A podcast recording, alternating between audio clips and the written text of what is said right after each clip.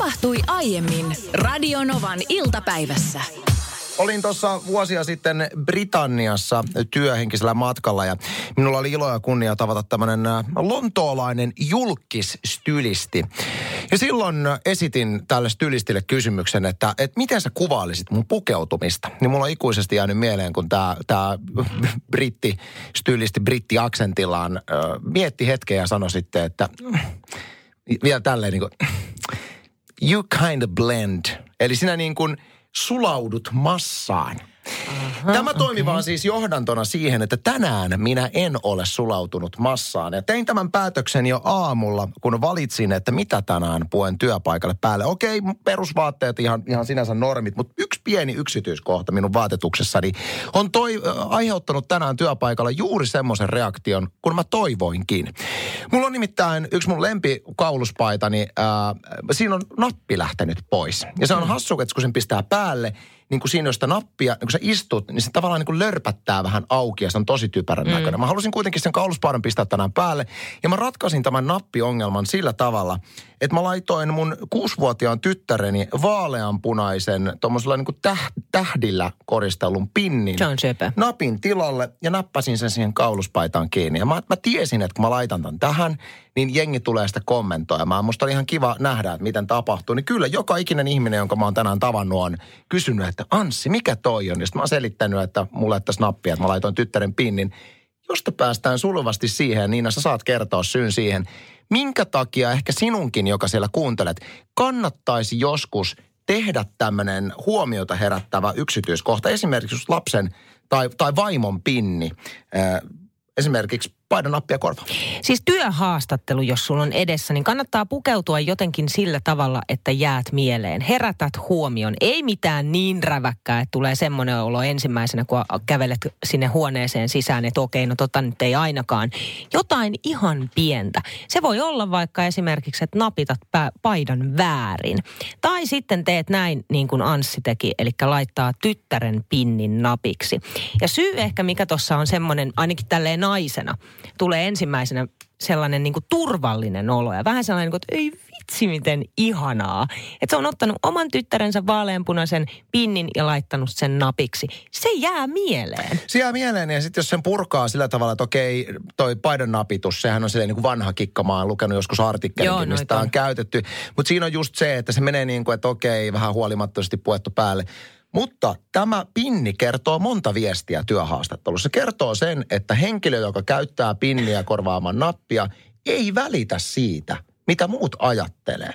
Sitten siinä on just tämä, minkä sä mainitsit, tämmöinen niin kuin lämmin arvomaailma ja empatia ja kaikki tämä tulee. Sy- sy- kaikki, kaikki nämä tulee siinä. Ja sitten toisaalta siinä voisi työhaastattelussa vielä niin kuin loppuun sanoa, että jos tämä ty- haastattelija niin kuin kommentoi tätä, että sulla on nyt tämmöinen niin kuin pinni näköjään tuossa. Mä sanoin, mm. joo. Ja mä mietin itse asiassa kotona, että multa puuttui nappi tuosta, että jos tämä vaaleanpunainen pinni on esteenä mun työpaikan saamiselle, niin sit saa ollakin. Ihan pieni syyllistys, se on aina hyvä. Syyllistys juttu. Toimii. se, se syyllistys toimii, toimii aina. aina. Mutta äh, kaikesta huolimatta siinä vaiheessa, kun se työhaastattelu loppuu, niin sut muistetaan aina pinnimiehenä. Kyllä. Sä oot aina se pinnimies, koska Kyllä. sä olisit myös esimerkiksi, Anssi, tänään voinut valita työpaikalle klemmarin. Se Mulla, on eri asia. Minä, minä hain klemmaria, en löytänyt. Mut, olen pinmari. niin, mutta kun tästä tulee eri fiilis, että sulla on vaaleanpunainen pinni. Mutta tästä siis, jos haluamme, että jotain jää sulla mieleen, niin on se, että jos esimerkiksi työhaastatteluun menet, niin joku kiva yksityiskohta, millä jäät mieleen. Tänne laitti hei H R-manageri äh, Turusta viestiä numeroon yksi seitsemän kaksi seitsemän viisi, että kauluspaitaa ei napiteta ylös asti. Neljä ylintä riviä napittamatta, well hello, mies pääsee meille duuniin anytime. Sillä on ihan vissi ero, olet sä tiukkis vai symppis, cool vai nipo, tiimipelaaja vai soloartisti. Se on kyllä tosi, to, se on täydellisen totta, että pukeutuminen antaa ihan älyttä, mm-hmm. älyttömän paljon viestejä ja sen takia se kannattaakin miettiä tarkasti. Sitten Maarit ottaa ylipäätään viestillään kantaa tähän, että miten hän pukeutuu. Hei, olen alkanut pukeutumaan vähän erikoisesti edelliseen aikaan verrattuna. Värit eivät ole sävysävyyn ja ei sopiva ylä- ja alaosa. Neljävuotias lapsen lapseni on aina jännäs, jä, jännittyneenä, että mitä hassua mummilla on päällä. Tämä kaikki vain omaksi iloksi. Ja mun täytyy oh. sanoa, että mä arvostan, vaikka itse olen ehkä tämmöinen niin kuin massaan sulautuja tyyppi, äh, lammas pukeutuja lammas. Niin mä arvostan ihan valtavan paljon kaikkia niitä ihmisiä, jotka pukeutuvat jollain muulla tavalla kuin massa. Pukeutuminen, vaiku- niin, pukeutuminen vaikuttaa fiilikseen. Mm. Erityisesti mä haluan nuorille, jotka uskaltaa poiketa massasta, niin nostaa isomman käden. Niin, on painajainen on semmoinen asia, minkä yksi meidän kuuntelija on kokenut. Otapas Niina kuule siitä. Uskallatko Oi, lukea tämän viestin, koska tämähän on ihan kammottava. On, tämä on siis aivan hirveetä. Tullun tekstarinumeroon yksi seitsemän kaksi seitsemän viisi. Hei, kuinka hurja sienireissu Lappeenrannan Konnunsuon alueella. Olimme jo autolla takaisinpäin etenemässä syksyn marjasatoa tarkkailen, kun yhtäkkiä harjun takaa nousee karhuemo kahdelle jalalleen, vieressään ainakin kaksi pentua. Ai, ai, ai. Ohohoho. Hieman ripeämmin tuli poistuttua takavasemmalle. Unohtui kyllä kaikki asiantuntijoiden opettamat faktat, kyllä se näin on. Yli puole, puoli tuntia mättään takana saalistamme varjelimme, kunnes olivat poistuneet riittävän etäälle. Lapsilleni soitin heti, että pitävät omat rakkaansa hieman lähempänä. Eihän se karhu mitään pahaa tarkoita, mutta pentujaan se suojelee viimeiseen asti. Se on pelottava näky, siis se, olen, olen itsekin hei nähnyt, kun karhu on takajaloillaan, siis kirjassa. Ai siis kirjassa, vaan mitä? Avar, ja avarassa luonnossa. No näin. Mutta, ja, ja Ähtärin eläinpuistossa näin semmoisen tota, puun päällä istuvan karhun. Mutta siis mietin nyt oikeasti, että sä oot marjastamassa ja näet tämän, niin siis, aika kuumottavaa. Mä olin nyt kesälomalla, käytiin ensimmäistä kertaa suolla poimimassa hillaa. Se oli kivaa puuhaa, mutta mm. piti mennä metsän läpi. Se rämeikön läpi sinne suolle. Ja mulle oltiin sanottu, että se on just se paikka, missä on karhuja nähty. Ai ai. kolmekymmentä vuotta sitten. No minähän sitten seurueeni kanssa sinne läpi sen rämeikön menin ja pidin todella kovaa ääntä. Mä olin tosi ärsyttävä, ärsyttävä tota no niin, hillankeräjä siellä ja seurueellinen, kun mä tu- huudan siellä keskellä metsän. Täältä tullaan! Karhuherra! Me tulemme täältä! Hirveetä meteliä, taputtelin käsiä ja tömistelin jaloilla, koska siis mä ajattelin, että ehkä se on se, millä sen saa pois, mm. jos sellainen tulee vastaan. Sittenkö se huutaminen lakkas? Sitten löytyi lakkaa. niin, niin, aivan. Kiitos hei viestistä. Näitä voi laittaa meille vaikka tekstarilla yksi seitsemän kaksi seitsemän viisi tämmöisiä kauhuviestejä. Nyt kaikki nauraa tietysti meille tälle karhupelolle, mutta se pelottaa. Onneksi Niina varustautuu aina. Mä olen todella hyvin valmistautunut. Naisten, naisten päivin ja kelloin. Ei kun naisten päivillä ei saanut mennä Naisten metsään. Päivillä ei saa mennä, niin kun karhu haistaa. No, mä haluaisin heittää tässä kysymyksen, että kun on sovittu tapaaminen, niin oletko sä myöhästelijä vai oletko sä aina vähän liian ajoissa? No mä oon se jälkimmäinen ja niin itse asiassa Anssi, säkin oot se jälkimmäinen. Sä harvoin myöhästyt. Ootko ehkä koskaan myöhästynyt? Nyt ainakin viimeisen kuuden vuoden aikana meidän kahden tapaamisesta. No en, en montaakaan kertaa meidän kahden tapaamista, koska seuraukset tästä myöhästymistä olisivat niin julmat. Mutta en ylipäätään ole myöhästelijä ja, ja siis se ehkä juontaa juurensa siitä, että mä en voi, olen nyt pahoillani, tai itse asiassa en ole lainkaan pahoillani myöhästelijöille, koska he ansaitsevat kaiken tämän. Mutta mä en voi sietää ihmisiä, jotka siis ovat kroonisia myöhästelijöitä. Se on epäkunnioittavaa. Se on äärimmäisen epäkunnioittavaa. Mä ymmärrän hyvin, että jokainen myöhästyy joskus. Ja siihen on välillä hyvä syy, ei siinä mitään. Mutta sitten tyypit, jotka elää sillä tavalla elämäänsä, että he aina niin kuin on myöhässä. Mun mielestä se on vaan julmetun epäkunnioittavaa ja mä en itse halua olla semmoinen ja sen takia ajattelen, että se on kunnioittavaa tätä henkilöä kohtaan, jonka mä näen, että mä oon ajoissa.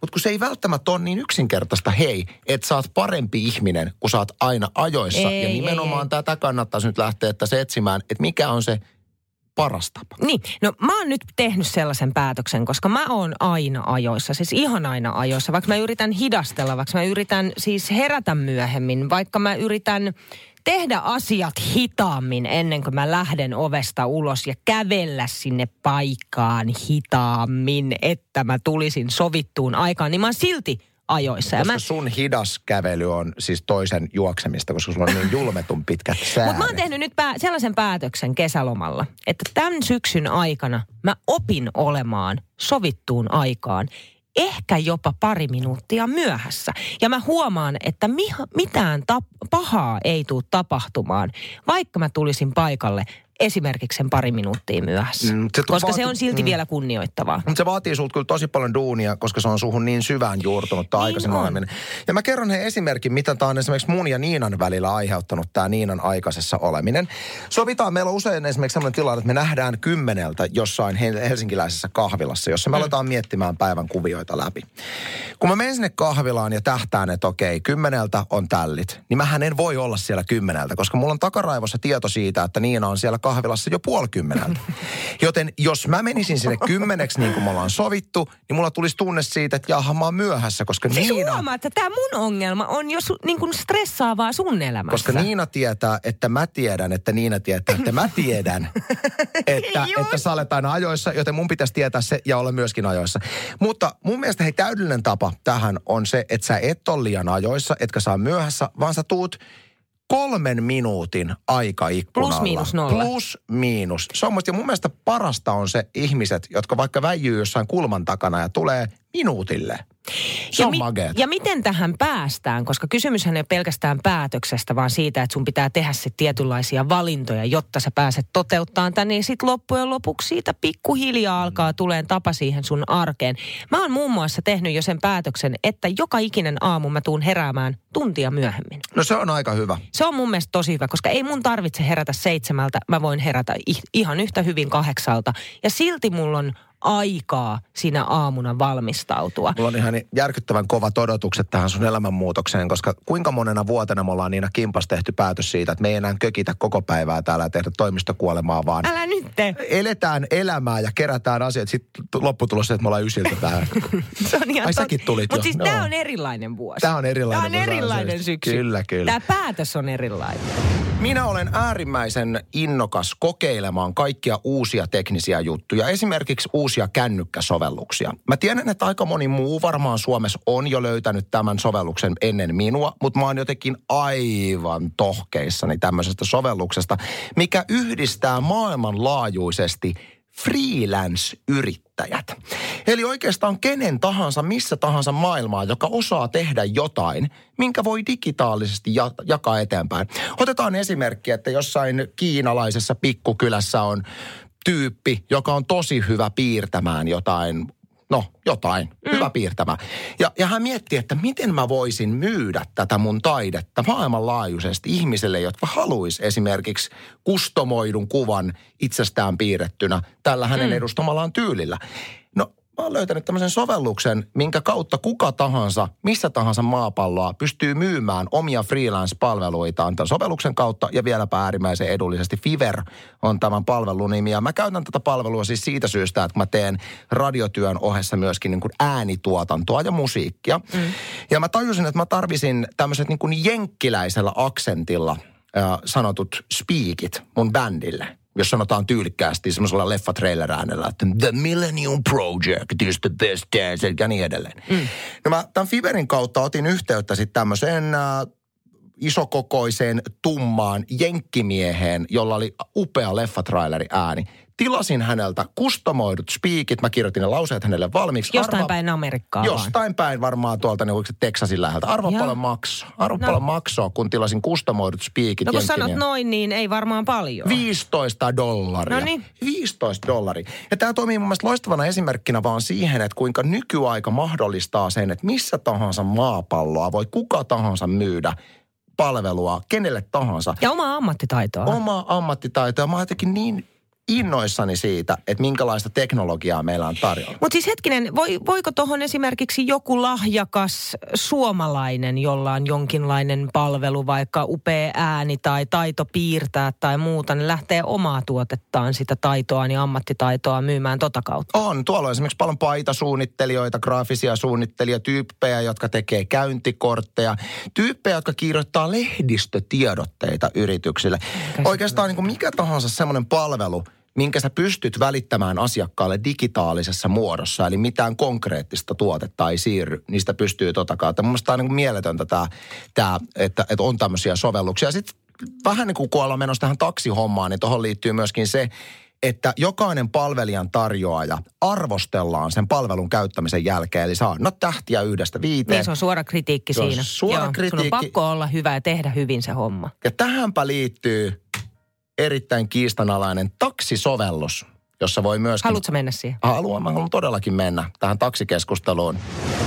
Yksi semmoinen tuntemus, mikä, minkä varmasti tosi moni suomalainen jakaa minun kanssa. Liittyen aiheeseen, josta on viime vuodet jauhettu kyllästymiseen asti, mutta jauhettu, koska siitä pitää jauhaa. Taksiuudistus. Okei, nyt nämä Bernerin sekoiluthan vihdoin saadaan sitten ilmeisesti vähän niin kuin korjattua. Timo Harakan korjaussarjalla toivotaan, että parantuu. Mm. Mutta mua harmittaa ihan julmetusti se, että kun mä muistan nuorempana tuli reissattua tosi paljon ympäri maailmaa, esimerkiksi Thaimaassa kun istui taksiin, niin aina sai pelätä, että sua, tai niin kuin lähtökohta siellä on se, että sua huijataan, ellei sä ole koko aika valppaana, niin kuin se, että et sua ei huijata. Mm. Ja mä muistan, että aina kun mä olin siellä ympäri maailmaa, istuin takseissa, niin mä joka ikinen kerta mietin, että ai että, että niin kuin Suomessa on maailman parhaat taksit.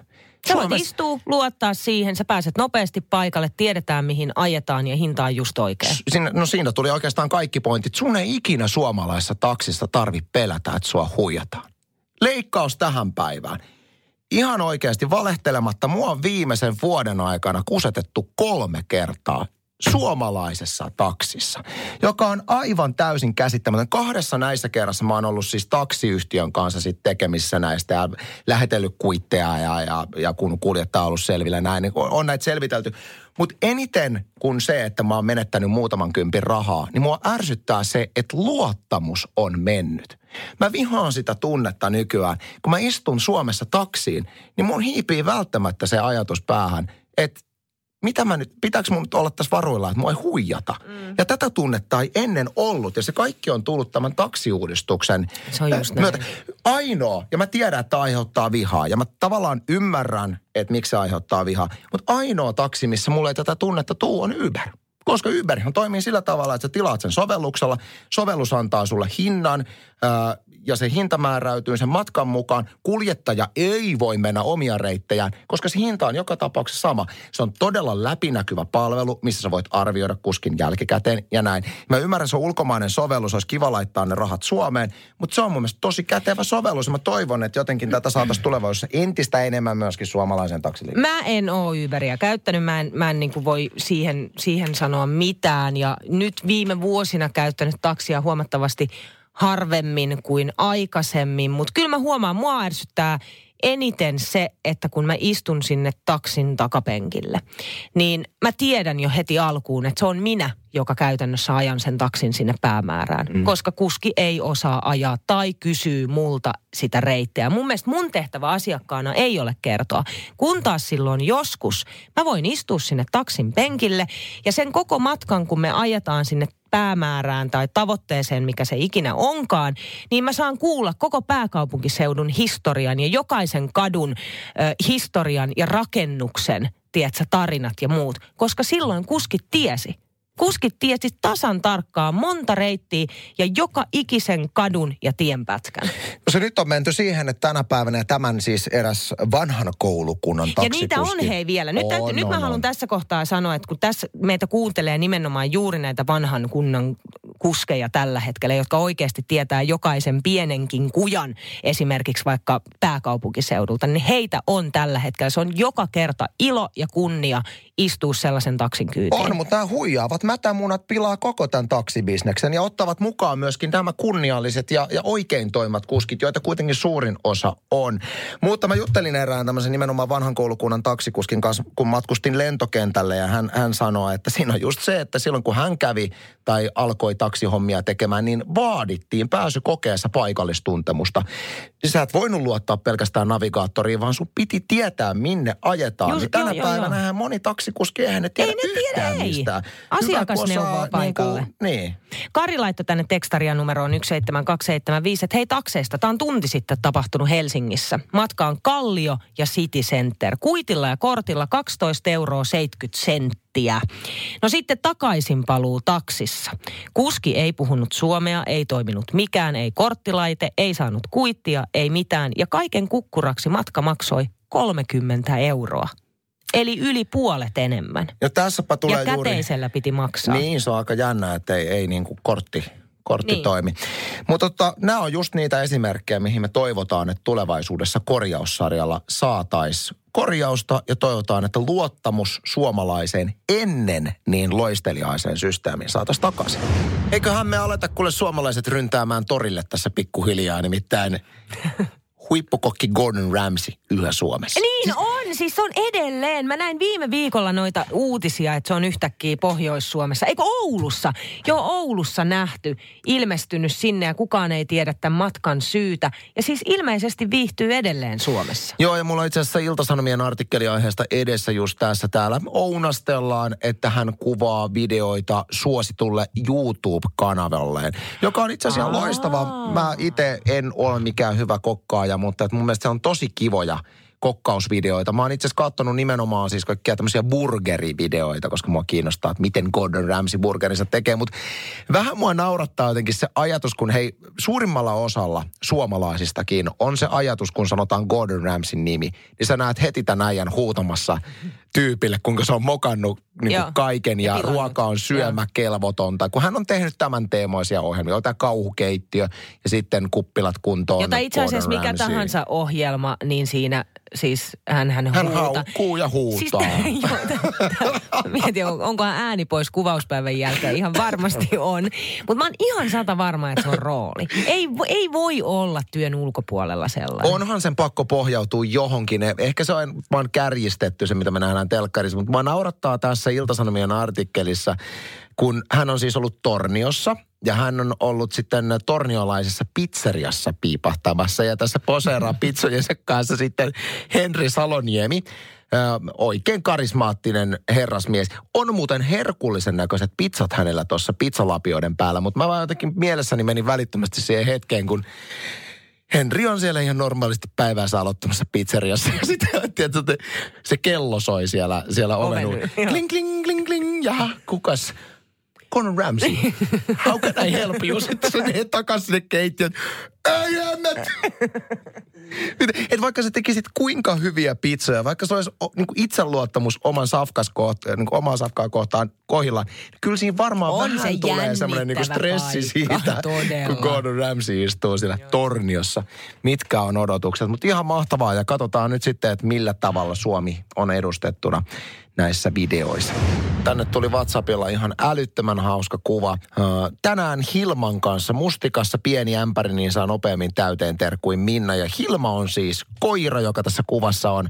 Ja syököhän Hilma koira niitä mustikoita, koska meidän, mä olin kahden meidän koiran kanssa mustikassa tuossa muutama viikko, tai itse, no tuossa lomillani oikeastaan, mm. niin koirat syö ihan hirveän määrän mustikoita.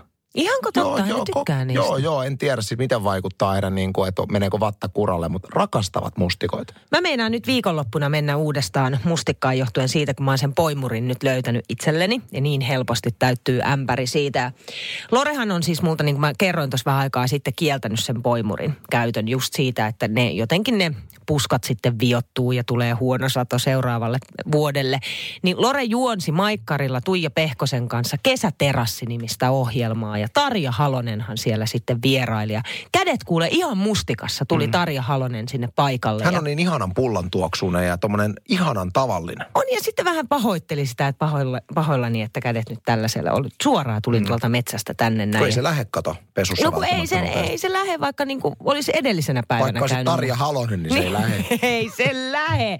No Lorehan sitten Tarjalta kysymään siinä, että Sormin, sormin selkeästi poimit vai mm. sitten poimurilla ja Tarjahan siihen, että poimurilla, poimurilla. No, totta poim. kai. Niin, jo, jo, ja Lore rupeaa ripittämään Tarja Halosta, että kuinka ne puskat viottuu, johon Tarja Halonen sanoo, että tästä ei ole tutkittua faktaa, ei minkäänlaisia tilastoja, jonka jälkeen sitten Lore sanoo Tarja Haloselle, että hänen empiirisissä tutkimuksissa jo vuosia vuosia tehty, niin näin tapahtuu, jonka jälkeen sitten päätti luovuttaa, koska kyseessä kuitenkin presidentti Tarja Halonen. Kyllä he kuitenkin tässä asiassa luottaisin siihen, että Lawrence Backmanin oma kokemus omasta kotimetsästään versus kaikki muu. Mutta yksi taho muuten, mihin täytyy selvittää netistä, niin yksi taho, mihin voisi luottaa tässä asiassa, Martat on Salettiin kommentoinut. Ja jos varmasti Martat tietää. Kommentoi, niin se on totta. Ja hei, nyt tuli viestiä tosta, että miten mustikan saa käsistä pois, niin sitruuna kuulemma. Okay. Se auttaa. Mahtavaa. Tästä me laitetaan heti Tarja Haloselle viestiä. Hän on varmaan edelleen kädet mustikassa. Kuuntele, tämmöinen viesti tuli yksi seitsemän kaksi seitsemän viisi nimimerkillä Loren empiirinen tutkimus ontuu. No? Hirvet, karhut, porot ja monet muut metsäneläimet ovat vuosituhansien, itse asiassa kymmenien tuhansien, ellei satojen tuhansien vuosien ajan syöneet metsistä mustikoita ja puolukoita ja paljon muuta. Kuinka pahasti metsät ovat menneet pilalle, kun minun käsittääkseni heillä on kuitenkin poimurit suussa? Mietipä, purappa toi asia. Purappa toi. Sehän on aika lailla sama asia, kun se ottaa, tietysti. No se on niin. Meillä on metsät rikki nyt, kun on mennyt aivan totaalisesti tuskunen. Lore ripittää niitä hirviä. No sorkilla poimia. Toi on ihan totta. Mutta siis tiedätkö mitä? Mä oon siis, mä oon nyt kohta kuusitoista vuotta ollut ilman poimurit tämän teorian takia. Radio Novan iltapäivä. Anssi ja Niina. Maanantaista torstaihin kello neljätoista kahdeksantoista.